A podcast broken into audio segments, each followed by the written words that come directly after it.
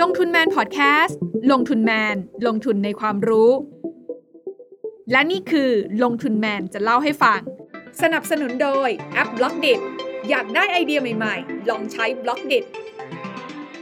สวัสดีค่ะ ต้อนรับทุกท่านเข้าสู่ลงทุนแมนจะเล่าให้ฟังไลฟ์วันนี้นะคะ แน่นอนว่าบรรยากาศการลงทุนที่เราเจออยู่ตอนนี้เนี่ยถือว่ามีความผันผวนมากนะคะ ถึงแม้ว่าวันนี้เราจะเห็นการ rebound ของตลาดฝั่งตะวันตกขึ้นมาบ้างนะคะ แต่ว่าตลาดหุ้นไทยเนี่ยตอนแรกๆก็คิดว่าจะรีบาวตามประเทศอื่นใช่ไหมคะ แต่ว่าปิดตลาดมาเนี่ยก็ เวี่ยงลงนะคะทำให้หลายคนก็จับทางไม่ถูกเหมือนกันว่าหลังจากนี้ การลงทุนในบรรดา traditional asset ทั้งหลาย ไม่ว่าจะเป็นตลาดหุ้นตราสารหนี้หรือว่าทองคำที่เราคุ้นเคยกันดีนะ จะเป็นยังไงกันดี เพราะฉะนั้นแล้วเนี่ยวันนี้ค่ะ ก็เลยอยากชวนทุกคนมาหาอีกหนึ่งทางเลือกของการสู้ตลาดผันผวนกันนะคะ วันนี้ชวนทุกคนมาทำความรู้จักกับกองทุน หุ้นนอกตลาดทั่วโลกกัน ซึ่งก็ต้องบอกว่าสำหรับเรื่องของหุ้นนอกตลาด หรือที่หลาย ๆ คนรู้จักกันดีในนามว่า private equity หรือถ้าลงทุนผ่านกองทุนที่เขาไปลงทุนในหุ้นนอกตลาดอีกที ก็จะเรียกกันว่า private equity fund นะคะต้องบอกว่าสินทรัพย์ทางเลือกประเภทนี้เนี่ยช่วงที่ผ่านมาบรรดาสมาร์ทมันนี่นักลงทุนทั่วโลกทั้งหลายเนี่ยเขาเริ่มมองเป็นอีกหนึ่ง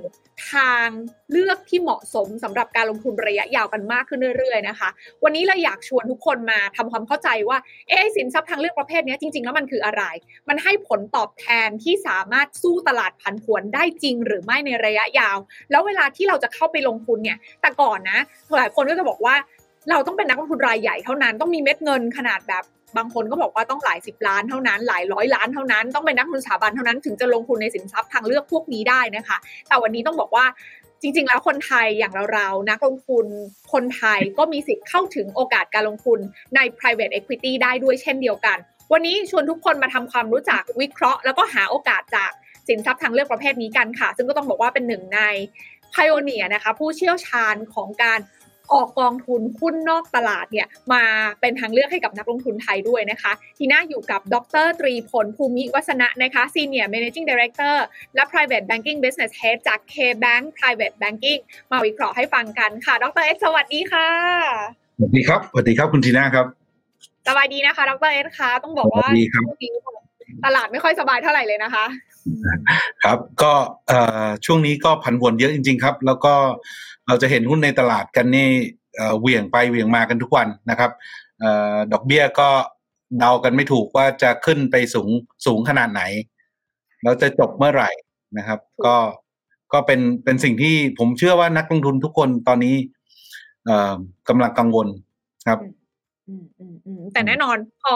เราจับทางอย่างหุ้นในตลาดเนาะหรือว่า Public เขาเรียกว่าอะไรนะ Public Market ใช่ไหมคะ แบบไม่ค่อยถูกแบบหุ้นในเปลี่ยน เออมันมันมันมันเหวี่ยงไปหมดเลยปัจจัยมันรุมเร้ามากนะคะ ก็เลยมีคนเริ่มพูดถึงกันอย่างตัวของอ่าหุ้นนอกตลาดที่แบบความหมายก็คือมันยังไม่ได้ list ถูกไหมมันยังไม่ได้ถูกเอามา list อยู่ในตลาดหลักทรัพย์ทั้งหลายให้เรา trade กันในแบบ secondary market ได้ แต่ว่ามันมีความน่าสนใจอยู่ แล้วมันเหมาะสมกับช่วงเวลานี้ด้วย อยากให้ดรเอ็ด่วยปูพื้นฐานก่อนได้ไหมว่าทำไมมันถึงเหมาะสมแล้ว แล้วใน long term แล้วอะมันมันมันให้อะไรที่แตกต่างจากนักลงทุน จากการลงทุนในสินทรัพย์ในตลาดทั่วไปบ้างค่ะผมว่าต้องเริ่มอย่างนี้ว่าหุ้นนอกตลาดเนี่ยคือ จริงเป็นเป็นสินทรัพย์ที่ใหญ่มากนะถ้าพูดถึง asset class เนี่ยตัวด้วยตัวมันเองถ้าดูในสหรัฐเนี่ยบริษัทที่มีรายได้มากกว่าร้อยล้านเหรียญนะครับอยู่นอกตลาดสักแปดสิบห้าเปอร์เซ็นต์เพราะฉะนั้นเนี่ยส่วนใหญ่ของบริษัทที่ทำกำไรได้ดี ๆ เนี่ย อยู่นอกตลาดทั้งนั้น จริง ๆแล้วมันมันเป็นเรื่องธรรมชาติเลยนะ ถ้าคุณทำกำไรได้ดีๆ ส่วนใหญ่ก็ไม่ค่อยอยากจะเข้าทำไมต้องไปแบ่งกำไรเหล่านั้นให้ให้คนอื่นถูกไหมครับ คนส่วนใหญ่ก็อยากจะเก็บไว้นักลงทุนสถาบันก็รู้สิ่งนี้ดี เข้าไปถือพวกนี้ก็ไม่ค่อยเหวี่ยง คือสิ่งที่อยู่ในตลาดหลักทรัพย์มันเกิดอะไรขึ้นบ้าง มันเกิดความคาดหวังของนักลงทุน ความคาดหวังของนักลงทุนว่า ดอกเบี้ยขึ้นกำไรน่าจะตกนะ ก็เทขาย ใช่ไหมครับอดอกเบี้ยลงช่วงโควิดกำไรน่าจะดีนะ ในอนาคตก็ซื้อคือมันมีความที่มันมีอิโมชันความกลัวนะครับ แล้วก็ความโลภของคนที่เข้าไป drive ตลาดทุกวันขึ้นขึ้นลงลงในขณะที่หุ้นนอกตลาดจริงๆแล้วเราอยู่กับเศรษฐกิจ ผมเชื่อว่าหลาย ๆ คนที่ทำธุรกิจอยู่เนี่ย เราเห็นอยู่แล้วว่ากระแสเงินสดเราเป็นไง วันต่อวันมีคนมาซื้อของ เราก็รู้อยู่แล้วว่ากำไรเราประมาณเท่าไหร่ จะห่วงไหมว่าธนาคารกลางจะขึ้นดอกเบี้ย เท่าไหร่วันนี้เมื่อวาน มันจะมันจะกระทบกับยอดขายเราเท่าไหร่ คือจริงๆแล้วมันกลับมาที่ตัวเลขทางบัญชีถูกไหมครับ เพราะฉะนั้นตัวเลขทางบัญชีมันไม่ได้เป็นอะไรที่มันมันเหวี่ยงหวือหวากันทุกวัน มันไม่ได้ใส่ expectation ว่าเอ่อ expect ว่าจะมีเศรษฐกิจที่ดีเข้ามากันทุกวัน เพราะมันเป็นตัวเลขทางบัญชี เพราะฉะนั้นเนี่ยข้อนี้ก็จะทำให้ความเหวี่ยงมันน้อยลง ค่ะ ครับงั้นจริง ๆ แล้วมันคือเหมือนแบบ จริง ๆ มันก็คือเหมือนธุรกิจที่อยู่รอบๆตัวเราเนี่ยแหละ แต่เขาแค่ไม่ได้ถูกเอามาเทรด อยู่ในพื้นที่เปิดที่คนมาคาดหวัง แล้วก็ให้ valuation กันเป็นรายวันว่าเฮ้ยเดี๋ยวมีสิ่งนี้มากระทบเขาแล้วภาพของความพรีเมียมหรือต้องให้ดิสเขาเขาต้องเปลี่ยนแบบมันไม่ใช่แบบนั้นถูกปะเพราะจริงๆ แล้วการลงทุนในสินทรัพย์นอกตลาดที่ดรเอสบอกก็คือ การที่เราเข้าไปถือหุ้นในกิจการใดกิจการหนึ่งที่เรารู้สึกว่าเออมันดีแล้วเราอยากจะเป็นหุ้นส่วนธุรกิจกับเขาจริง ๆ อยากเติบโตไปกับเขาจริงๆ แบบนั้นใช่ไหมคะใช่ครับก็คือจริงๆอะ ไม่ว่าจะในตลาดนอกตลาดทุกอย่างเป็นธุรกิจเนาะแต่ในตลาดเนี่ย ข้อเสียของมันคือมันมีราคา มันอาจจะดีมันอาจจะดีก็ได้ในในถ้าคุณต้องการที่จะซื้อขายมันทุกวัน แต่จริงๆแล้วธุรกิจดีๆเนี่ย ผมนึงบอกว่าธุรกิจดีๆ จริง ๆ แล้ว จริง ๆ เราอยากซื้อขายกันทุกวันหรือเปล่า หรือเราซื้อขายกันทุกวันหรือเปล่า นักลงทุนส่วนใหญ่ที่เป็นลูกค้าของ K-Bank Private Banking เนี่ย ผมเชื่อว่าไม่ได้เทรดเดอร์ไม่ใช่ไม่แล้วก็ไม่ใช่เข้าเข้าออกออกรายวันนะครับเราอยากได้บริษัทที่มีฟันเดเมนทัลที่ดีนะครับแล้วเติบโตไปกับเขาถ้ามีส่วนร่วมผลักดันเข้าไปเขาเข้าตลาดหรือว่าผลักดันให้ผลประกอบการเขาดีขึ้นนี่ยิ่งดีใหญ่ถูกไหมครับ ก็ก็จะประมาณนั้นคือจริงๆแล้วผมรู้สึกหุ้นนอกตลาดเนี่ย มันมีอ่ามันมีสิ่งที่ดีหลาย ๆ เรื่องนะครับ แต่มันก็มากับเรื่องที่ มันต้อง lock up มันต้องถือกันยาวนะครับ ต้องถือกันยาวหน่อยสำหรับหุ้นนอกอ่าโอเค เพราะว่ามุมมองมันก็จะแตกต่างกันถูกไหมคะว่า อันนี้เราลงทุนเพื่อรอเขาเติบโตจริง ๆ แต่ว่าแน่นอนว่าราคาที่มันสะท้อนมันก็จะไม่ได้แบบวื้อหวาเหมือนกับสินทรัพย์ที่ถูก list อยู่บนกระดานใน Public Market ขนาดนั้น มันก็จะสะท้อนตาม fundamental ของเขาจริง ๆ เพราะฉะนั้นกรอบการลงทุนเวลามองมันก็จะต่างกันละแต่ทีนี้ถ้าสมมติจะถามดรเอ็ดว่า คือก่อนหน้านี้หลายคนจะรู้สึกว่าเฮ้ยมันไกลตัวพวกเราอะเพราะว่าเราเข้าไม่ถึงหรอกโอกาสการลงทุนพวกเนี้ยเขาก็จะรับแต่แบบไซส์เม็ดเงินใหญ่ ๆ เท่านั้น แล้วก็ค่อยไปกระจายกันอีกทีใช่ไหมแต่ว่าณวันนี้จริง ๆ ในเมืองไทยอะทาง K-Bank Private Banking เองก็ถือว่าเป็นหนึ่งในผู้นำในตลาดนี้เลยก็คือเราสามารถพาคนไทยให้เข้าถึงโอกาสการลงทุนนี้มาแล้ว หลายกองเลยทีเดียวใช่ไหมคะอยากให้ดรเอ็ดเล่าให้ฟังนิดนึงว่าที่ผ่านมามันเป็นยังไงบ้างคะครับ เราเริ่ม เริ่มจากประมาณซึ่งเมื่อสักสามสี่ปีที่แล้วนะครับ เราเราพยายามจะผลักดันกองที่เป็น private equity เพราะอะไรเพราะเราเห็นแล้วล่ะ นักลงทุนสถาบันเนี่ย ลงของพวกนี้เต็มไปหมดเลย เพราะอะไรเพราะมันทำให้ portfolio มันเสถียรขึ้นนะครับ แล้วถ้าเกิดจะเราต้องการที่จะ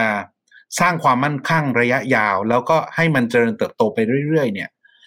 สุดท้ายคุณก็ต้องอยู่ธุรกิจที่มันโต แล้วแล้ว จริง ๆ แล้วก็ไม่จำเป็นต้องรู้ด้วยซ้ำไปว่ามันมันราคาเท่าไหร่ หรือตลาดมันให้ราคาเท่าไหร่ เราต้องการอยู่กับธุรกิจจริง ๆ นะครับ ผมเคยทำงานกับสถาบันการเงินหลายแห่งเนี่ย ก็เห็นสถาบันการเงินเนี่ย ชอบชอบลงทุนพวกนี้ เราก็เลยพยายามเที่จะปรับ private equity เนี่ย หรือการลงทุนหุ้นนอกตลาดให้เหมาะสมกับ นักลงทุนไทยที่เป็นลักษณะของ ultra high net worth หรือผู้ผู้มีสินทรัพย์สูงนะครับโดยเมื่อประมาณสามปีที่แล้วเนี่ยเราออกกองกองหนึ่งนะครับร่วมกับ K Asset ชื่อ global private equity ปี 19 นะครับ 19A สำหรับลูกค้าที่มีสินทรัพย์สูงนะครับ ultra accredited investor เอ ultra high net worth investor นะครับก็ ก็เป็นกองที่เราออกมาเมื่อประมาณสามปีที่แล้วนะครับ ถ้าจำกันได้ตอนนั้นเราก็พยายามจะอธิบายว่ามันคืออะไรการลงทุนหุ้นนอกตลาดเป็นยังไง แต่ตอนนั้นเนี่ย กองนั้นเนี่ยมี SpaceX อยู่ในนั้น โอ้คุณก็อ๋อมี SpaceX อยู่ในนั้น คือตอนนั้นเลยเราเราเราเราพยายามจะปั้นกองให้ออกมาให้ให้เหมาะสมกับนักลงทุนไทย ซึ่งไม่เคยมี exposure กับ private equity มาก่อน นะครับเรามองเรามองลูกค้าเราเนี่ย ส่วนใหญ่ไม่เคยมี exposure กับ private equity มาก่อน แล้วจะทำยังไงให้ออกกองมาเนี่ย แล้วมันมันมีการ diversify เพียงพอนะครับ กองนั้นเนี่ยเรามีการ diversify ไปถึงหกสิบเจ็ดสิบตัวนะฮะประมาณหกสิบถึงเจ็ดสิบตัวในในกองแรก ในขณะที่ถ้าเกิดวันนี้เดินไปซื้อกองทุนใน private equity ในต่างประเทศเนี่ยอย่างมากก็ได้สิบถึงยี่สิบตัว บริษัทที่ที่เขาไปลงทุนนะครับ แล้วก็อาจจะต้องใช้เงินถึงหนึ่งล้านเหรียญในการลงทุนแต่ละที ระยะเวลาในการลงทุนสิบถึงสิบสองปี ล่าสุดผมเพิ่งเห็นสิบห้าปีด้วยซ้ำไปนะครับ เพราะฉะนั้นเนี่ย เราก็บอกว่าเอิ่มสิบถึงสิบห้าปี ลูกค้าไทยคงคงรับกันไม่ค่อยไหวนะครับ รอกันเหงือกแห้งพอดี เราก็เลยบอกว่าเอางี้ก็แล้วกัน เราร่วมมือกับ Lombard Odier นะครับ ซึ่งเป็น partner ของเอ่อ strategic partner ของ K-Bank Private Banking เนี่ย เรา tailor made product ตัวหนึ่งให้ให้ให้ตลาดบ้านเรา โดยการเราไปหา private equity มือสองแทนที่ซื้อมือ แล้วต้องรอมสิบปีเนี่ย เราขอไปขอซื้อมือสองนะในปีที่เจ็ดปีที่แปด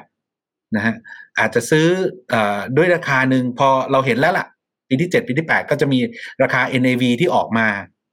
ใช่ไหมสมมุติว่าเขาเขาลงที่สิบบาท ก็อาจจะขึ้นมาถึงสามสิบละ ปีที่เจ็ดปีที่แปดเราก็บางคนเนี่ย มันล็อกยาวๆเขาก็อยากจะออก ก็มีคนอยากออกธรรมดา ได้มาสามเท่าใช่ไหมทาง Lombard Odier เขาก็เขามี strategy หนึ่งที่เรียกว่า secondary คือขอรับซื้อมือสอง แต่อย่างหนึ่งที่เราคิดว่าเป็น เป็นวิถีการลงทุนของ secondary ที่ Lombard Odier ทำมาตลอดก็คือ ซื้อของมือสองพวกนี้ at discount คุณอยากใช่ไหม เวลามันสิบปีใช่ไหม คุณออกปีที่แปดคุณได้มาสามเท่าแล้ว ผมขอซื้อสองจุดแปดเท่าแล้วกัน อืม โอเค ก็ win-win เนาะเพราะว่าเขาก็ได้ออก ถูกถูกปะอ่า ได้ออกเร็วขึ้นกว่ากำหนด ใช่แต่ก็ได้ออกเร็วขึ้นหมดได้ได้ realize เร็วขึ้นก่อนได้เงินแน่นอนถูกไหมครับอ่าแล้วแล้วเพราะว่าในในช่วงท้ายของ private equity ส่วนใหญ่เนี่ย เงินมันจะไหลกลับมาไม่ไม่แน่ไม่นอนเมื่อเมื่อไหร่ที่เขาขายบริษัทได้ เมื่อไหร่ที่กองทุนขายบริษัทได้ เงินก็จะทยอยไหลกลับมาก็เพราะฉะนั้นเนี่ยเขาก็ได้ความที่เป็น certainty ได้ความแน่นอน ไป แต่ว่าข้อข้อข้อที่ดีสำหรับนักลงทุนที่เข้าไปลงทุน secondary เนี่ย เงินก็ไหลกลับมาเร็ว ก็วินวินสำหรับทุกฝ่ายใช่ใช่ก็ไม่ต้องรอนานเนาะไม่ต้องติดล็อกนาน ซึ่งในมุมของ KPB อะ ตอบโจทย์นี้ เพราะว่าอย่างที่ดรเอสบอกว่าก่อนหน้านี้คนไทยอาจจะไม่ค่อยได้รู้จักหรอกกับการลงทุนในสินทรัพย์นอกตลาดอะเพราะว่าหนึ่งเม็ดเงินมันต้องไซซิ่งใหญ่มากนะคะ อันแรกเลยก็คือ ถ้าดรเอสบอกล้านเหรียญเนี่ยโอ้โหถ้าเทียบบาทอ่อนวันนี้นะก็คือเกือบสี่สิบล้านบาทนะตอนหนึ่งทิเก็ตถูกปะใช่ใช่ใช่เกือบเกือบเกือบพูดไว้ก่อนก็ใกล้แล้วใช่ไหมคะทีเนี้ยแล้วนอกจากเรื่องของเม็ดเงินใหญ่แล้วอะเวลามันก็ต้องยาว มากๆอีกด้วยนะสิบถึงสิบห้าปี แต่ KPB เข้าใจว่าเอ้ยถ้าสมมติจะให้นักลงทุนไทยมาเริ่มต้นลงทุนในสินทรัพย์นอกตลาดด้วยเงื่อนไขกฎเกณฑ์แบบเนี้ยเออก็ต้องยอมรับว่ามันก็ก็ยากเหมือนกันอะไรเงี้ยเพราะฉะนั้นเราก็พยายามปรับ customize นะคะ โดยร่วมมือกับทาง Lombard Odier ซึ่งเขาก็เป็นผู้เชี่ยวชาญด้านนี้อยู่แล้ว เอาแบบเริ่มต้นก่อนใช่ไหมช่วงเริ่มต้น ในแบบเหมือนไปรับซื้อมือสองมา แต่ขอเป็นของดีที่เขามี discount อยู่แล้ว แล้วเราได้ได้เห็นผลตอบแทนที่เร็วขึ้นกองแรกอะถ้าพูดถึงแบบแนวทางแบบเนี้ย น่าจะผ่านมาแล้วสามปีเนี่ย performance เป็นยังไงบ้างคะเราเห็นผลตอบแทนขึ้นมา วันนี้ก็บวกขึ้นมาเจ็ดสิบเปอร์เซ็นตนะครับกองกองแรกที่เราทำเนี่ย เราคิดว่าเราจะจะมีอายุประมาณห้าปี ปีนี้เข้าปีที่สามละแล้วก็ return ก็ reflect เข้ามาใน NAV ก็บวกไปประมาณเจ็ดสิบเปอร์เซ็นละ นะครับ เรามีการคืนเอ่อคือคือ redeem หน่วยลงทุนส่งกลับให้ลูกค้าเนี่ยประมาณสิบเปอร์เซ็นต์ละเพราะฉะนั้นเนี่ยเราคนที่ลงทุนในกองแรกก็จะเห็น full cycle ของมันว่า วิธีการลงทุนวิธีความคิดของเราเวลาเราจัด portfolio มันเป็นหน้าตาอย่างนี้นะนะครับ เงินที่เราเอาไปลงเนี่ย เราจะค่อยๆ draw เงินนะ เพราะฉะนั้นในช่วงต้นเนี่ย เอ่อมันอาจจะไม่ค่อย perform ในปีแรกนั้นนิ่งๆ ปีที่สองเริ่มขยับขึ้น ปีที่สามก็เริ่มขยับขึ้นมากขึ้นเรื่อยๆนะครับอืมอย่างแล้วแบบเมื่อขายบริษัทออกนะครับ ก็จะคืนค่ะเงินอ่า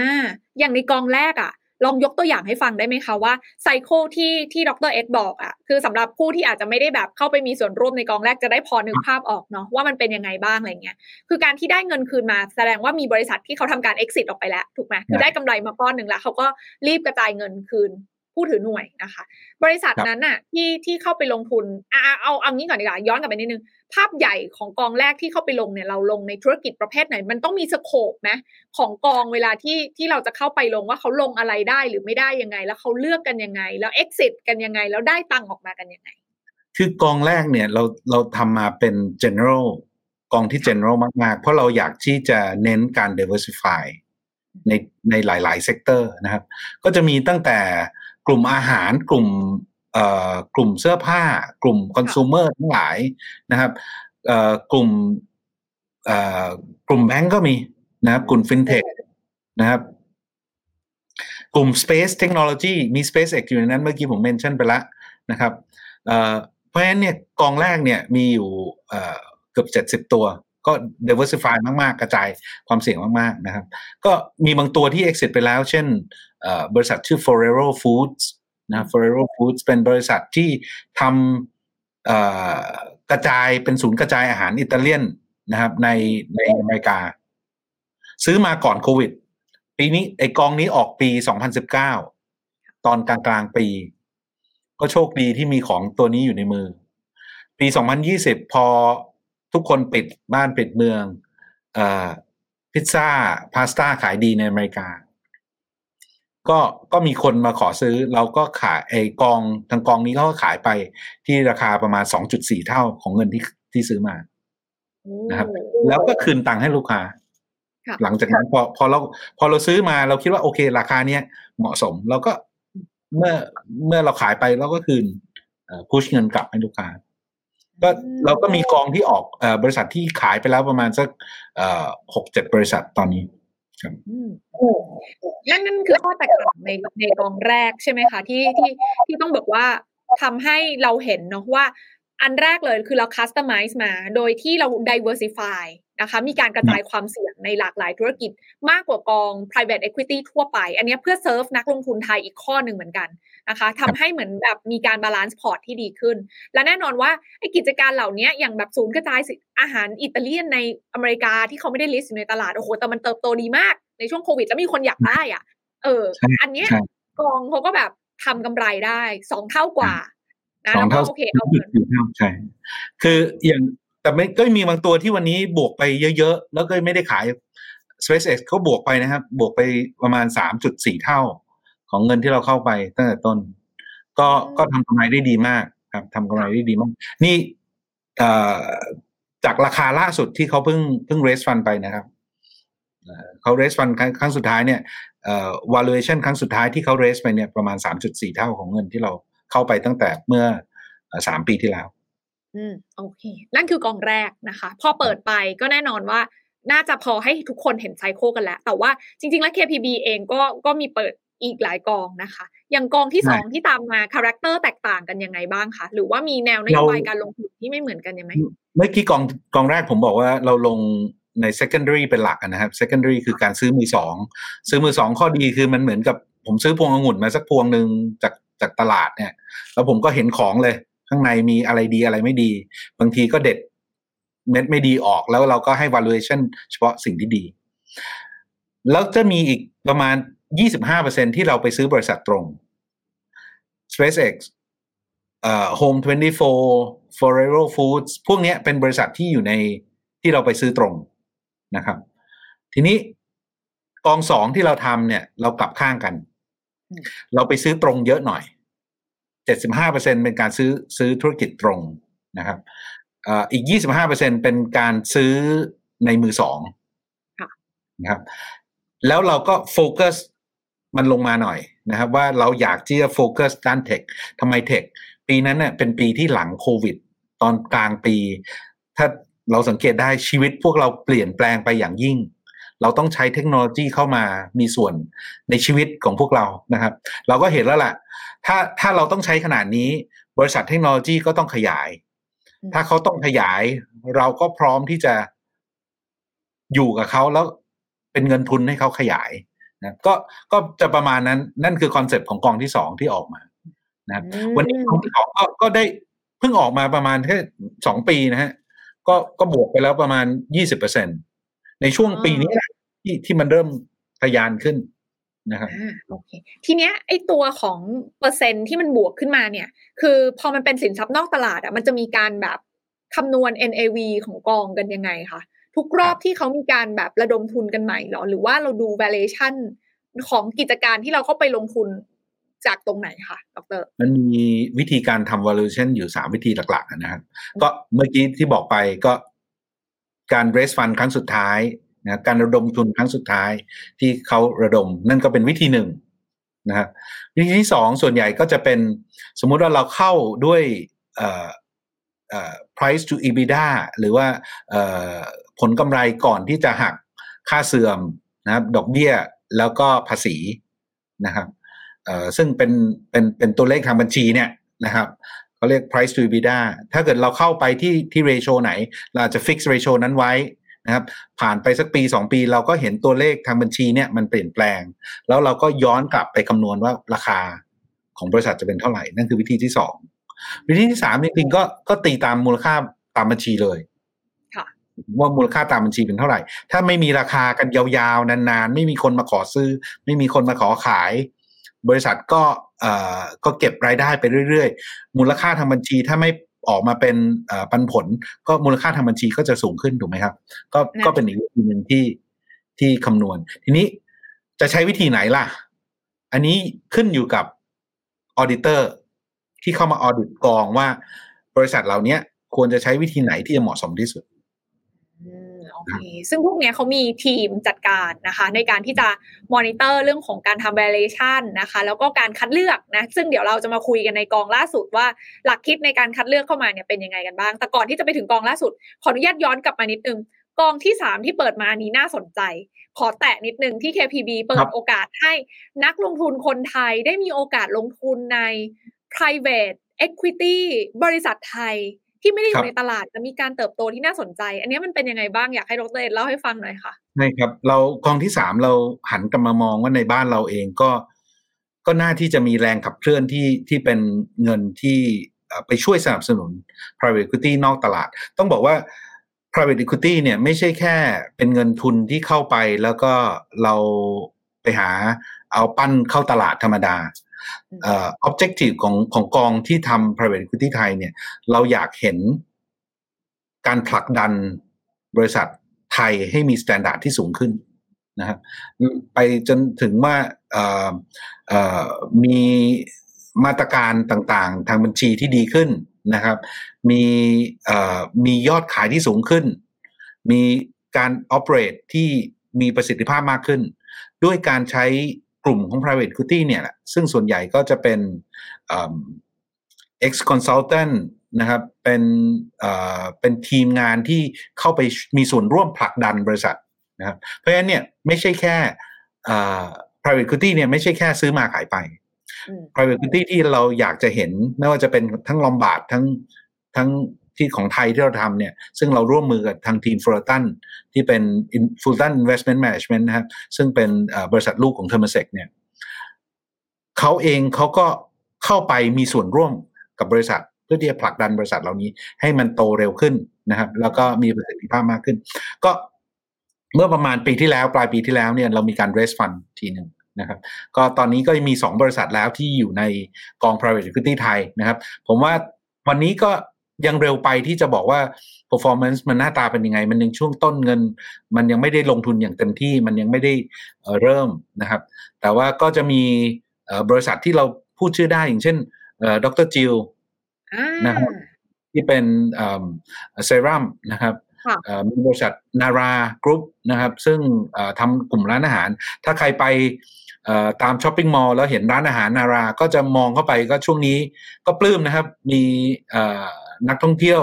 สิงคโปร์มาเลยก็ก็กินข้าวในร้านนาราเต็มขึ้นนะครับ เราก็หวังว่าถ้าจีนเปิดนักท่องเที่ยวจีนมาก็จะได้มีโอกาสได้ได้เสิร์ฟนักท่องเที่ยวจีนด้วยครับก็จะมีหลายบริษัทที่กำลังจะเข้ามาเป็นอีกหลายบริษัทเลยครับ กันตอนนี้กำลังกำลังทำ due diligence กันอยู่ โอ้แสดงให้เห็นว่าจริง ๆ แล้วว่าเทรนด์ของ สินทรัพย์นอกตลาดไม่ได้เกิดขึ้นแค่ในต่างประเทศนะ แต่ว่าตอนนี้ในประเทศไทยมันเริ่ม ได้รับความสนใจมากขึ้นเรื่อยๆทั้งฝั่ง supply แล้วก็ demand ด้วยถูกไหมคะเพราะว่าธุรกิจไทยที่ต้องการการเติบโตเรื่องของการระดมทุนมันก็อาจจะไม่ได้จำเป็นต้องอยู่ใน stage ใหญ่ของการเข้ามาระดมทุนผ่านตลาดหลักทรัพย์อย่างเดียวเสมอไป มันก็จะมีสเตจแบบนี้แหละที่เปิดโอกาสให้ไม่ใช่แค่นักลงทุนสถาบันอย่างเดียว แต่ว่านักลงทุนส่วนบุคคลอย่างเราก็สามารถเข้าไปร่วมลงทุนได้ นี่คือที่ KPB ทำไปแล้วนะคะ ทีนี้มาถึงกองล่าสุดกันบ้าง ก็ต้องบอกว่าเป็นอีกหนึ่งโอกาสนะคะ ที่จะพานักลงทุนชาวไทยให้เข้าไปมีส่วนร่วมในการลงทุนระยะยาว แล้วก็น่าจะเป็นโอกาสที่จะทำให้เราข้ามผ่านใจโค้ของความกังวลที่หลายคนบอกว่าเฮ้ยเรากำลังจะเข้าสู่ recession แล้ว แต่ว่าวันนี้ที่ชวนดรเอ็ดมาคุยอะเพราะดรเอ็ดบอกเราว่าเฮ้ยการลงทุนประเภทเนี้ยมันน่าจะทำให้เราแบบข้ามไซโคลนี้ไปได้โดยที่เราจะได้ผลตอบแทนที่ค่อนข้างน่าสนใจด้วยอะ่ะทำไมมันถึงเป็นแบบนั้นคะ ดรเอ็คะ คือ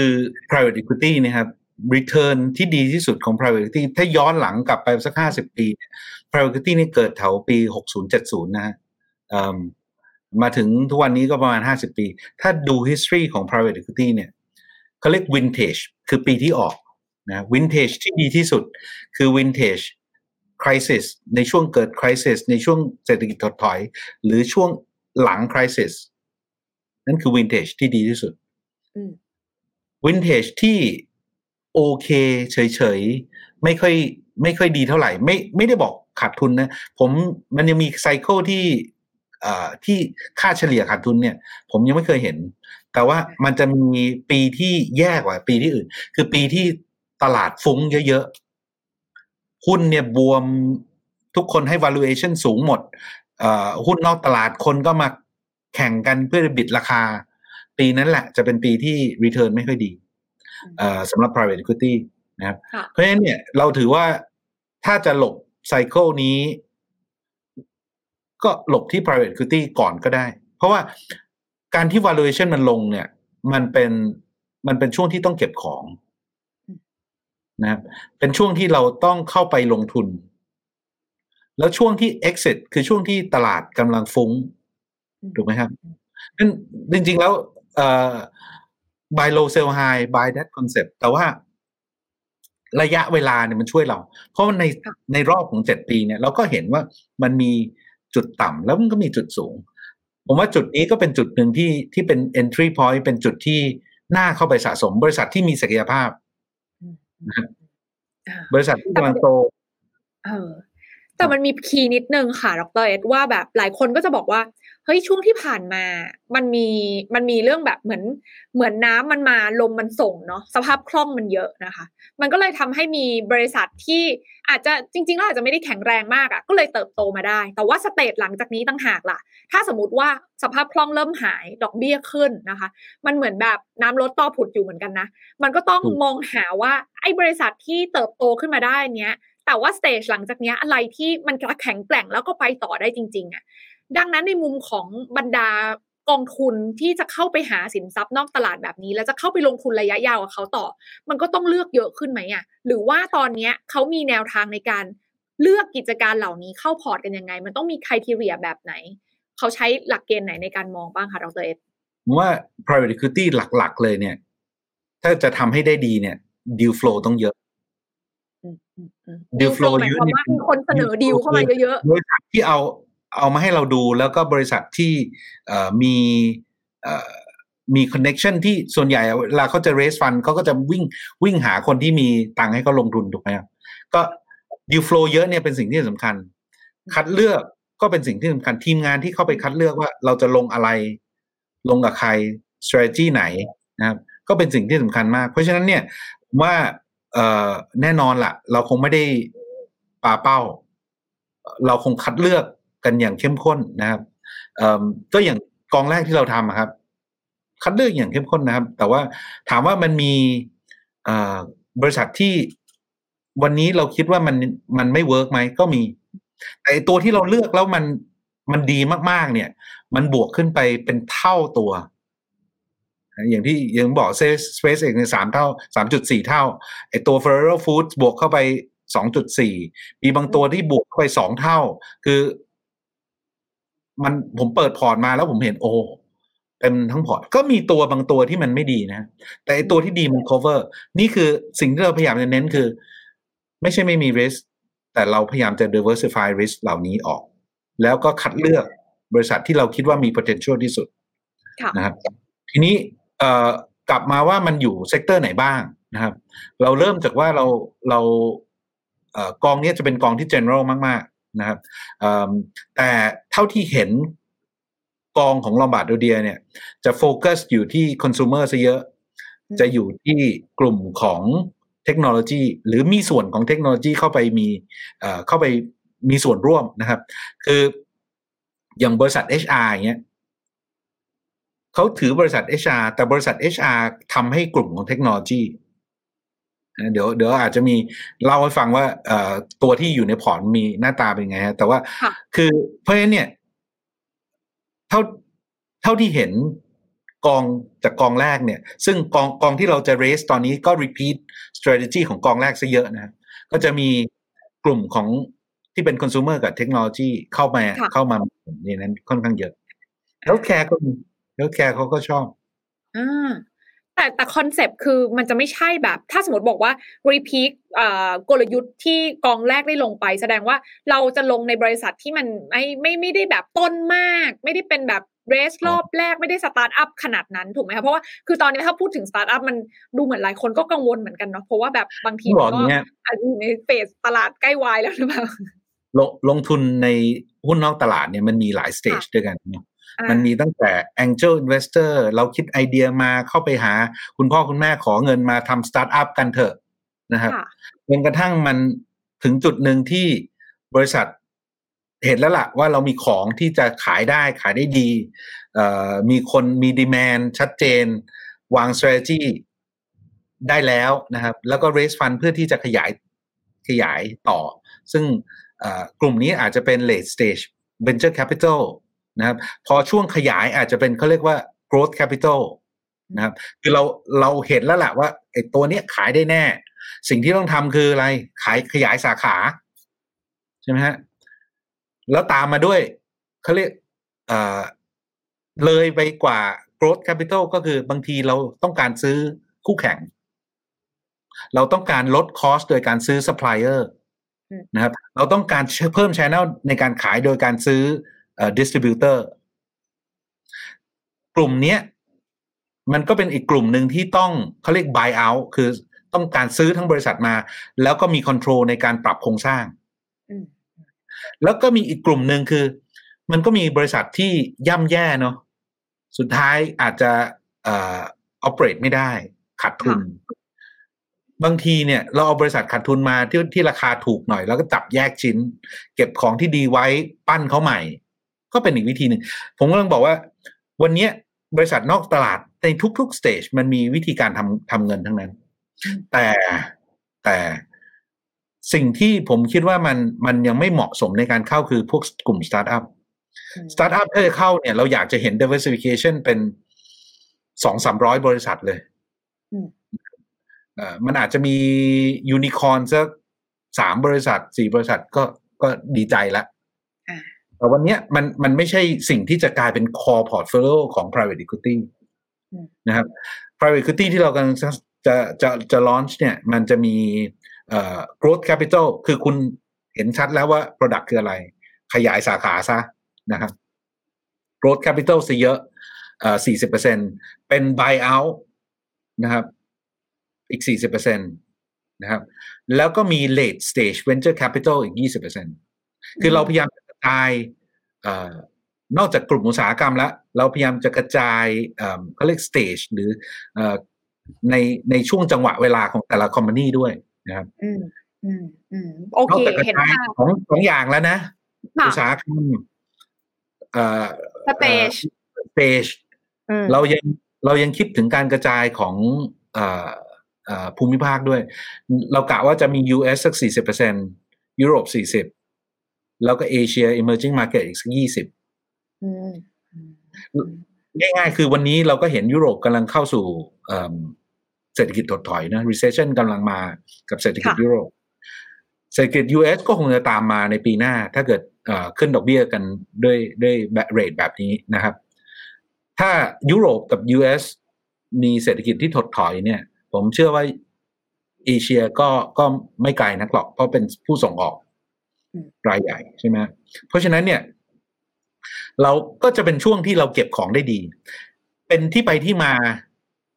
พอเรามองถึงเศรษฐกิจมองถึง recession เนี่ยก็เป็นที่ไปที่มาว่าเราเปลี่ยนจากห้าปี กองแรกนี่ห้าปีนะฮะห้าบวกสองคือเอ่อ total คือเจ็ดปี แต่ว่าเรากะว่าจะคืนตังค์ภายในห้าปี เป็นเจ็ดปีบวกอีกสองปีเพราะอะไรเราเราอยากใจเย็นขึ้นในการเก็บของ เราเชื่อว่าจะมี deal flow เยอะมาก ในอีกสี่ปีข้างหน้านะถ้าเกิด recession ไม่ deep recession เร็ว เราอาจจะเก็บของได้เร็ว แล้วก็จบกันไป เร็วขึ้นโอเค แต่ถ้าเกิด recession มันเยอะ เราอาจจะยืดเวลาไปถึงสี่ปีในการเก็บของแล้วรอไซเคิลของหลังจากนั้น เวลามันกลับมาก็ก็ค่อยขาย อ่า เออเห็นภาพค่ะว่า จริง ๆ แล้วเนี่ย กองเนี้ยก็ต้องบอกว่าเราพยายามมองภาพของท็อปดาวใช่ไหมมองภาพตลาดควบคู่กันไปด้วย ว่าจริง ๆ แล้วในในในเวลาแบบเนี้ยที่เราทุกคนกำลังจะเดินก้าวเข้าสู่ภาวะเศรษฐกิจที่ผันผวนมากขึ้น แล้วอาจจะเป็นเศรษฐกิจถดถอยเกิดขึ้นทั่วโลกแบบหลีกเลี่ยงไม่ได้เนี่ยstage แบบเนี้ยเราควรจะอยู่ในการลงทุน ในในรูปแบบไหนดี ซึ่งกองนี้ค่อนข้างตอบโจทย์ว่างั้นเราเลือกอะไรที่ที่ดูมั่นคงหน่อยดีกว่า นั่นคือสิ่งที่ดรเอ็ดกำลังบอก คือเห็นชัดๆแล้วว่า เออมันผ่านไซโคนี้ไปได้แต่ก็ไม่ใช่ว่าเฮ้ยทุกบริษัทมันจะแบบโอ้โห สวยหรูขึ้นมา 3x 10x ไม่มันก็ไม่ใช่อย่างนั้น มันก็มีโอกาสที่บางบริษัทอาจจะอ่าไม่ได้เป็นไปตามเป้า แต่ด้วยความที่เรา diversify เพียงพอ ทั้งเรื่องของจำนวนบริษัททั้งเรื่องภูมิภาคใช่ไหมคะก็จะทำให้เราแบบ สามารถอยู่ในอยู่ในการลงทุนแบบนี้ได้นานขึ้นใช่เราเราเชื่อในเรื่อง diversification มาก ๆ นะครับในโดยเฉพาะ ผมผมมักจะบอกว่าการลงทุนทุกอย่างมี risk private equity ก็มี risk เพราะฉะนั้นเนี่ยสิ่งที่เราถึงแม้เราจะวิเคราะห์ ถึงแม้เราจะทำอะไรให้ให้มันดีที่สุดแล้วเนี่ย space technology เกิดเขามีสงครามกันใน space space technology ก็กระทบถูกไหมฮะ เพราะฉะนั้นเนี่ยมันไม่ใช่บอกว่าเอ่อ มันไม่มีริสแต่ละตัวที่เราลงทุนมันก็มีริสของมัน เพราะฉะนั้นเนี่ยเราเชื่อในการกระจายความเสี่ยง แต่เชื่อในการวิเคราะห์ของเราเหมือนกันว่าทางลบาดโอเดียในการวิเคราะห์ของลบาดโอเดียว่าเขาเลือกบริษัทเนี่ยเขาเลือกอย่างบริษัทที่มีคุณภาพแล้วมีศักยภาพที่ที่จะที่จะผ่านไซเคิลนี้ได้ อืมยกตัวอย่างให้ฟังได้ไหมคะ อย่างตัวอย่างที่แบบเขาเลือกมาละว่ามันมันเป็นยังไงบ้าง บริษัทลักษณะแบบไหนที่มันจะมาอยู่ในพอร์ตแบบนี้คะ ครับ ก็จริงๆแล้วกองนี้เราจะมีลงโค investment ซึ่งซึ่งก็เป็นการลงทุนตรงในบริษัทนะครับเอ่อก็จะมีเรารู้แล้วล่ะ ว่าจะมีอย่างน้อยสามบริษัทและสามสามชื่อเนี้ยก็ได้รับการเปิดเผยจากทางละมาดเดียให้เรารู้แล้วนะครับบริษัทหนึ่งคือบริษัทที่ชื่อ MENM นะครับ MENM เป็นบริษัทเสื้อผ้าผู้หญิงนะครับที่โฟกัส ผู้หญิงที่เป็น Executive ที่เป็น CEO CFO COO ของบริษัทของของในในอังกฤษแล้วก็ในยุโรปนะครับข้อดีคือกลุ่มนี้เป็นกลุ่มที่มีศักยภาพในการซื้อนะครับมีศักยภาพในการซื้อ แล้วส่วนใหญ่ไม่ได้เปลี่ยนแฟชั่นกันบ่อยนะครับไม่ fast fashion เพราะฉะนั้นเนี่ย consistent ในการซื้อเนี่ยมีนะครับ ก็ก็เป็นบริษัทที่ โตขึ้นเรื่อยๆนะครับ จริง ๆเขาเองเขาก็มีศักยภาพที่จะเข้าตลาด แต่ว่าวันนี้เองในในอังกฤษเองก็ก็ยังไม่ตลาดสภาพตลาดก็ยังไม่เหมาะสมที่จะเข้านะครับ เราถือว่าเป็นบริษัทที่เราเก็บไว้ได้ ใจเย็นๆรอจังหวะตลาดเทินกลับมา แล้วถ้าจะให้แบรนด์ใหญ่ ๆ เข้ามาขอซื้อ หรือเราเอาเข้าตลาดเองก็ก็ทำได้ นะครับโอเคเอออันนี้น่าสนใจคือเขาเป็นเขาเป็นเหมือนแบบ e-commerce platform ใช่ไหมคะ ในการแบบขายเสื้อผ้า แต่ว่า target เขาชัดมาก ใช่เขาชัดมากแล้วเขาเน้น consistent income ด้านบนเป็นหลัก อ่าอ่าอ่าเพราะฉะนั้นถึงแม้ว่าถ้าพูดถึงแบบเดี๋ยวเศรษฐกิจยุโรปจะไม่ดีอะไรเงี้ย แต่คือคนกลุ่มบนกลุ่มนี้เขาก็ยังเป็นบรรดา executive ที่ยังก็มันก็เป็นเสื้อผ้าเนาะก็ยังต้องใช้อยู่อะไรอย่างนี้ใช่ไหมมันต้องใช้ มันต้องใช้ คือเรามองว่า เอ่อเอ่ออะไร repeated customers แล้วก็เอ่อคนที่ซื้อกันประจำแล้วก็ซื้อกัน repeat แล้วก็ buying power เขายิ่งสูง เพราะฉะนั้นเนี่ยกลุ่มนี้เราเราเป็นกลุ่มที่เราคิดว่าเราถือได้ระยะยาวโอเค อันนี้ก็คืออยู่ที่อังกฤษนะคะ แล้วก็อย่างที่บอกว่าด้วยเวลาที่รอได้อะไม่ไม่ได้บอกว่าเนี่ยคือจังหวะต้องบอกว่า ตอนนี้เห็นอังกฤษก็ไม่ดีเศรษฐกิจดูแย่ แต่จริง ๆ แล้วอันนี้คือจังหวะในการที่เรามองว่ามัน valuation น่าจะถูกเข้าไปสะสมได้ใช่ไหมคะถือได้บายรอได้ถือได้รอได้ตามสเต็ปถือได้รอได้แล้วก็เราคิดว่าน่ารอ เราเราคิดว่าเรามีของของดีอยู่ในมือ ไม่จำเป็นต้องต้องรีบครับน่าสนใจมีอีกไหมคะมีอีกไหมตัวที่สองที่ที่รู้แน่ๆว่าจะอยู่ใน portfolio ชื่อ Rippling นะครับ Rippling เป็น เป็นบริษัท HRIT นะครับ แล้วก็เป็น back office แล้วกันนะครับทำให้ทางบริษัทซอฟต์แวร์ที่อยู่ใน Silicon Valley นะครับเขาจริงๆเขาโตขึ้นมาจากจากบริษัท HR นะครับทำทำ payrollนะครับทำ payroll ให้ให้ให้บริษัทซอฟต์แวร์ในใน Silicon Valley คือวันนี้เขาโตไปทำทุกๆอย่างที่เกี่ยวข้องกับบริษัท คุณมีไอเดียเข้ามา คุณอยากทำแอป คุณอยากทำซอฟต์แวร์มา plug and play เลย ผมมีแพลตฟอร์ม คุณอยากจะจ้างคนทำ payroll ข้างหลังบ้านอยากได้คอมพิวเตอร์ ผมก็มีคอมพิวเตอร์ที่ service upgrade คอมพิวเตอร์ให้นะครับแล้วก็จัด finance ให้ด้วย คือมีมี accountant มีต่างๆ คือวันนี้มันเหมือนกับ plug and play ของของคนที่อยู่ใน Silicon Valley ที่ที่มีไอเดีย ดีๆ ในการทำแอปต่างๆ แล้วเขาเองทำ back office ให้ก็โตไปด้วยถ้าบริษัทซอฟต์แวร์เหล่านี้โตเขาก็โตไปด้วยกับบริษัทซอฟต์แวร์เหล่านี้ ซึ่งซึ่งโตไวมากนะครับ บริษัทนี้โตไวมาก แล้วก็เราเรียกว่าเป็น late stage VC เขารู้แล้วว่าเขาทำอะไรอยู่ เขารู้แล้วล่ะ product เขาคืออะไร เขารู้แล้วล่ะ แล้วเขาเห็นว่าชแนลในการโตของเขาคืออะไรนะครับ แล้วก็วันนี้เราก็ไปสนับสนุนเขาเพื่อให้เขาขยายห รือโตต่อไป สุดท้ายอาจจะขายให้บริษัทที่ยักษ์ใหญ่ในอนาคตไปเป็น growth story ของบริษัทใหญ่ ๆ ก็ได้โอเค โอ้เหมือนเป็นแบบ backbone เหมือนเป็น share resource หลังบ้านของบรรดาสตาร์ทอัพทั้งหลายใช่ป่ะคะใช่ใช่มันเป็นมันเป็นวิธีวิธีหนึ่งของ sharing economy เนาะทำไมเคยเคยถามไหมว่าทำไมเราต้องมี CFO เป็นของตัวเอง ทั้งทั้งที่ CFO ก็ไม่ใช่ เอ่อ front line หรือว่า developer สำหรับเวลาคนที่เป็น key หลักของซอฟต์แวร์ developing เนี่ยก็คือ developer software developer เพราะฉะนั้นเนี่ยนั่นคือหลักนั่นคือ key differentiation ข้างหลังบ้านเนี่ยจริง ๆ แล้วไม่จำเป็นคุณก็คุณก็ sharing economy ได้ ซึ่งบริษัทนี้ทำครับอันนี้คือเราก็ไปเจอมาในอเมริกาไปหาดีลแบบมาจากไหนทางทาง Lombard Odier เป็นคนไป source deal นี้มานะครับ ไป source deal นี้ โอเค แล้วบริษัทที่สามที่เปิดเผยได้แล้ว บริษัทที่สามชื่อ Precisely นะครับ Precisely นี้เป็น buyout นะครับ ร่วมกับกองทุนอื่น ๆนะครับ ก็เราได้นี้มากองนี้บริษัทนี้เป็นบริษัทซอฟต์แวร์ที่ค่อนข้างมีไซส์ที่ที่ใหญ่ระดับหนึ่งเลยทีเดียวเขาทำ data cleansing ผมเชื่อว่าวันนี้เนี่ยทุกคนเก็บ Data หมดครับ ไปไหนตอนไหนไปเดินห้างไปเดินอะไร ถ้าต้องมีกฎ Membership เนี่ยเขาเก็บ Data เราหมดนั่นแหละนะครับ แต่ปัญหาของการเก็บเก็บ Data เนี่ย บางทีเก็บไปแล้วมันไม่คลีนนะพิมพิมพ์เข้าไปเราพิมพ์ผิดบ้างเป็นผู้ชายผู้หญิง อายุพิมพ์เข้าไปเป็นสองร้อยปี อะไรต่างๆ พวกนี้ผมว่าบริษัท Precisely ทำหน้าที่ทำ data cleansing ก่อนที่จะไปทำ data analytics วันนี้ทุกคนอยากจะรู้ข้อมูลให้ก่อน จัดระเบียบ clean data เขา clean ให้บริษัท 99 บริษัทใน Fortune 100นะในใน Fortune ร้อยเนี่ยเขา clean ให้ให้บริษัทใหญ่ๆ Coca-Cola Walmart เนี่ย บริษัทนี้เป็นคน clean ให้นะครับข้อหนึ่งข้อดีของเขาคือเขาไม่ได้เอา Data มา มาเก็บไว้นะเขาเขา clean data โดยที่เขาเขาเอ่อเขา cross data จากทุกๆคนที่ที่เขามีอยู่ คือ คือเรื่องนี้ไอไอ data cleansing เนี่ยมันมันเป็นเหมือนกับ monopoly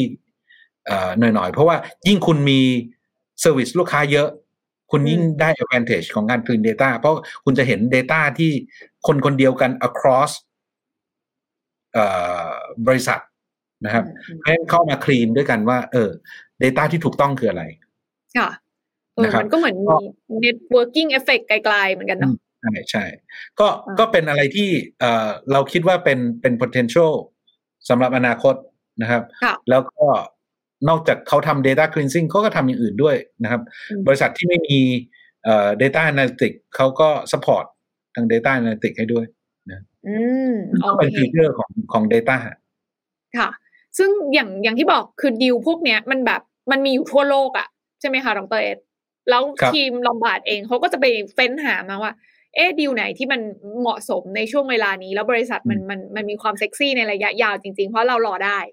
ใช่ไหมทีนี้คือทีมของลอมบาร์ดเนี่ยข้อดีที่ที่ผมเห็นเนี่ยคือไซส์เขาไม่ได้ใหญ่ไป แล้วก็ไม่ได้เล็กไปเขาใหญ่เพียงพอที่จะมี network นะ network กับ private equity ทั่วโลก เพราะเขาเป็นคนที่ เหมือนกับแจกเงิน หรือว่าเข้าไปลงทุนกับ private equity ทุกๆเจ้าทั่วโลกนะแล้วเขาเขาอยู่มานานอย่างอย่าง Founders Fund ผมผมยกตัวอย่าง Founders Fund ของ Peter Thiel นะครับ ซึ่งก็เป็น partner ของ Elon Musk ตอนที่เขาทำ PayPal ด้วยกันตอนนี้เขามีฟันชื่อ founders fund ซึ่งลมาโดเดียเนี่ยเขาเขาสนิทกับทาง founders fund มานาน แล้วก็ work มี working relationship มีการลงทุนด้วยกันมานาน SpaceX เนี่ยเป็นเป็นตัวอย่างที่ดีของของของ relationship ของลามาร์ดเดียพอมีคนอยากจะออกช่วงนั้นนะครับ SpaceX ยังไม่ได้อยากจะจะ raise fund ใหม่ แต่ว่ามีคนอยากจะออกจาก SpaceX เขาโทรหา Lombard Odier ว่าเออ มีคนอยากจะออก มีใครอยากจะเข้าไหมก็ก็เป็นที่ไปที่มาว่ากองของเราได้เข้าไปลงทุนร่วมกับ SpaceX ในกองแรก นั่นคือนั่นคือตัวอย่างของว่าทำไมเราคิดว่าเราเราเรา trust แล้วก็เชื่อใจการการ pick ของเรามาดีๆเพราะ network เขาใหญ่เพียงพอ แต่เขาก็ไม่ใหญ่โตขนาดที่ว่า เวลา raise fund ทีนึงเป็นหลายบิลเลียน US ดอลลาร์นะผมเห็นช่วงหลังๆเนี่ยมีการ raise fund ใน private equity เป็นบิลเลียนบิลเลียน US ดอลลาร์ ทีนี้ พอพอใหญ่อย่างนั้นแล้วเนี่ย คุณต้องหาดีลใหญ่ๆ ยักษ์ๆทั้งนั้นเลย แล้วการซื้อดีลที่มันเป็นเล็กๆ ที่ discount เนี่ย มันทำได้ยากนะครับเพราะฉะนั้นก็ก็เป็นที่ไปที่มาของจริงๆอะอย่างที่ผมบอกตั้งแต่ต้นว่า ผมชอบที่เขาซื้อดีลพวกนี้ at discount เล็กๆเพราะฉะนั้นไซส์ที่เราทำกับเขาเนี่ยก็จะประมาณเนี้ยฮะประมาณเอ่อสองร้อยล้านเหรียญเจ็ดพันล้านบาทประมาณเนี้ยครับ แต่ทีนี้โอเค เข้าใจว่าเหมือนเขาก็พยายามหาดีลที่ดีที่สุดแหละ แต่ประเด็นก็คือว่าเราก็ไม่รู้เนาะว่าในลองเทอมระหว่างที่เราถือเขาอยู่อะ มันอาจจะมีอะไรที่แบบไม่ได้เป็นไปตามที่เราคาดอะไรเงี้ยค่ะ ทางแรกที่เขาพยายามที่จะลดความเสี่ยงของกองนี้ก็คือการกระจายความเสี่ยงออกไปในหลากหลายบริษัทเนาะ แต่ว่าวิธีการหลังจากที่ถือไปแล้ว เข้าลงทุนไปแล้วในหลาย ๆ กิจการแล้วเรามา found out ว่ามันไม่ work อะเขามีวิธีในการบริหารจัดการต่ออยังไงคะเอ่อจริงพวกนี้ คือบริษัทที่ไม่ work เนี่ยจริงๆแล้วมันมีราคาของมันทุกอันจริงในในกองแรกก็มีบริษัทที่ไม่ workนะครับลงไปล้านเหรียญแล้วก็สุดท้ายบริษัทมีมูลค่าเหลือสามแสนนะครับสามแสนเหรียญก็จริงๆก็ขายได้ แอดราคานี้ หรือจะขายต่ำกว่านี้ก็มีคนซื้อนะครับ สุดท้ายอย่างที่ผมบอกครับสเตจของบริษัทเนี่ย มันมีราคาของมันแหละ แล้วมันอยู่ที่ว่าราคานั้นจะเป็นเท่าไหร่เท่านั้นเองอการกระจายความเสี่ยงสำหรับพอร์ตลักษณะนี้มีความสำคัญมาก ๆ เราถึงเน้นว่าเวลาเราเออยากจะทำ portfolio สัก portfolio ให้ลูกค้าเข้าไปลงทุนเนี่ย แล้วซื้อครั้งเดียว แล้วก็ได้ exposure กับการกระจายความเสี่ยงที่เหมาะสมเนี่ยมันมันมันสำคัญสำหรับเรามากในการทำทำกองลักษณะนี้แล้ว Lombard Odier ก็สามารถทำให้เราได้นะครับ เพราะฉะนั้นเนี่ยจะเห็นว่า แม้ว่าลมบาดเดียวจะมี confidence มากๆกับ SpaceX ตอนนั้นเนี่ยเขาลงทุนเข้าไปแค่หนึ่งจุดแปดล้านเหรียญในขณะที่กองไซส์ประมาณเก้าเก้าสิบสองล้าน ตอนที่เราเรสฟันครั้งเพราะฉะนั้นก็คือพยายามที่จะจำกัดเรื่องของความเสี่ยงอยู่แล้วนะคะ แต่ ทั้งนี้ทั้งนั้นมันก็มีโอกาส เพราะว่ามันคือการลงทุนในในสินทรัพย์นอกตลาดมันมีความเสี่ยงอยู่แล้ว แต่ด้วยการที่ limit ความเสี่ยงด้วยจำนวนของการลงทุนที่เยอะมันก็ช่วยได้ระดับหนึ่งแต่ท้ายที่สุดถ้ามันไม่ work จริงๆก็ก็เหมือนแบบหาท่าออกอะเนาะถูกปะมันก็ก็ say goodbye ขายออกเอออ่า อันนี้ก็เกิดขึ้นได้ต้องบอกว่าในตลาดนอกตลาดเนี่ยมันมี market ที่ที่เยอะมากนะครับวันนี้เราเห็นเอ่อบลจไทยเองก็หลาย ๆบลจก็ออกกอง หุ้นนอกตลาดที่เป็นที่ที่สามารถซื้อขายได้กันประจำเพราะว่าอะไรเขาสามารถออกกองลักษณะนี้ได้ ก็เพราะว่ามันมีราคาอยู่นอกตลาดที่สามารถที่จะเปลี่ยนมือกันได้ จริง ๆ แล้วมันไม่ได้มันไม่ได้แบบไม่มีสภาพคล่องอย่างที่คิด ถ้าคุณมีของดีอยู่ในมือ ถ้าคุณมีแอสเซทอยู่ในมือเนี่ยจริงแล้วมันมีราคาของมัน โอเค ถูกต้องนะทีนี้ค่ะดรเอค่ะมีคำถามเข้ามา พอฟังแล้วเข้าใจถึงโอกาสเข้าใจถึงความเสี่ยงแล้วเนาะแต่ทีเนี้ยคุณดูโอ้องค์ประกอบถามว่าแล้วขั้นต่ำของเงินลงทุนรวมไปถึงเรื่องของเงื่อนไขที่จะเข้าไปลงทุนในกองเนี้ยมันเป็นยังไงกันบ้างตอนนี้คะครับ กองนี้เป็นกอง UI 8บวกก็สำหรับนักลงทุนสถาบันหรือนักลงทุนที่เป็นนักลงทุนที่มีสินทรัพย์สูงเท่านั้นนะครับ เพราะฉะนั้นเนี่ยก็ ถ้ารู้ตัวว่า qualify ในในในการที่จะเป็น UI investor นะครับเป็น 8 บวก ก็สามารถลงทุนกองนี้ได้ กองนี้ขั้นต่ำหนึ่งล้านบาท ค่ะ เมื่อกี้ผมบอกไปลงทุนต่างประเทศหนึ่งล้านเหรียญเนาะใช่เราเราทำไซส์ให้สามารถนักลงทุนไทยที่ที่คุริฟายเนี่ยสามารถเข้าถึงได้นะครับ ก็กองนี้เป็นกองที่ล็อกอัพเก้าปีนะครับ แต่ เรามี intention ที่จะคืนเงินทั้งหมดภายในเจ็ดปีนะครับ และเงินเนี่ยหน้าที่จะกลับมาหลังปีที่สี่เป็นต้นไป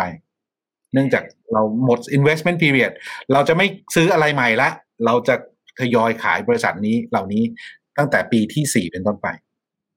โอเค ทีนี้จังหวะในการใส่เงินล่ะคะมันมีเป็นราวใช่ไหมหรือว่ามันใส่ทีเดียวเลยนะเดวันที่เราจะซื้อกองนี้กองนี้เราทำเป็นกองทุนไทยเนาะ ทำเป็นมิวชั่วทุนไทย เพราะฉะนั้นเนี่ยการเรสฟันจะเป็นครั้งเดียวนะครับครั้งเดียวแล้วก็เราเรสฟันครั้งเดียว แล้วก็เราจะทยอยดึงเงินจากฟันในกองทุนไทยเนี่ย ค่อยๆ ไปอินเวสต์ในในดีลต่างในต่างประเทศนะครับ เพราะฉะนั้นเนี่ยมันจะเป็น IPO อยู่ครั้งเดียวเรสฟันครั้งเดียวแล้วก็ดรอเงินจากตรงนั้นไป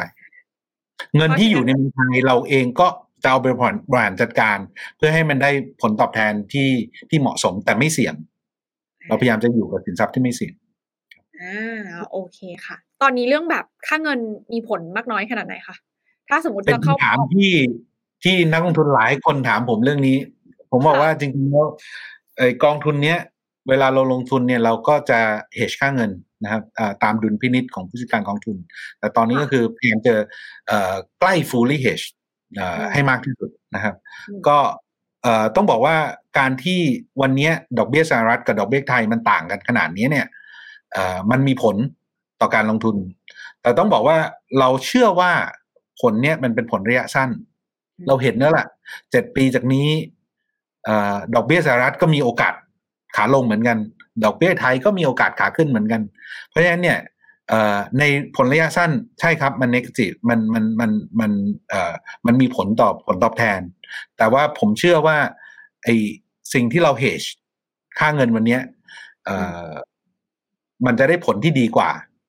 ไม่เฮชวันนี้สามสามสิบแปดนี่ก็ไม่ใช่ ผมว่าก็ก็สูงพอสมควรนะครับเอ่อถ้าเราคิดว่าจะมีนักท่องเที่ยวเข้ามาในประเทศกันในปีหน้า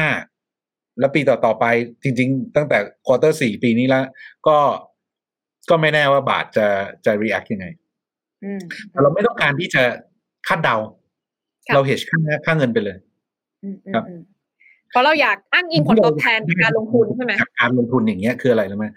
เราอยากได้ผลตอบแทนของบริษัทที่เราไปลงทุนจริง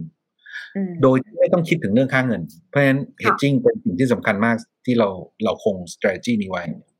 อืมโอเค เพราะฉะนั้นกองนี้เนี่ยต้องบอกว่าเปิดโอกาสสำหรับ IPO ครั้งแรก แล้วก็ครั้งเดียวด้วยสามถึงสิบสองตุลาคมนี้สิบสองครับผมอ่าโอเค เพราะฉะนั้นใครสนใจเดี๋ยวลองสอบถามที่ KBank Private Banking ได้เลยนะคะจริงๆมีคำถามเพิ่มเติมมานิดนึงค่ะนี้น่าสนใจค่ะ ขอย้อนกลับไปที่กองไทยนิดนึงค่ะดรเอ็ค่ะ มีโอกาสที่กองไทยที่เราคุยกันเนาะว่าเป็น private equity สำหรับการลงทุนในบริษัทไทยเนี่ยจะมีการลงทุนในบริษัทสัญชาติไทยอื่นๆ เพิ่มเติมไหมคะ หรืออีเวนต์ว่ากองนี้เองที่เป็นกอง global ใหม่ที่เปิดเนี่ยมันเปิดโอกาสให้ลงทุนในบริษัทไทยด้วยไหมคะเออผมจะบอกงี้ดีกว่า ไม่ได้ปิด เพราะมันเป็นเราบอกตั้งแต่ต้นแล้วมันเป็นบริษัท global แล้วก็จะมีอ่ายี่สิบเปอร์เซ็นเป็นบริษัทใน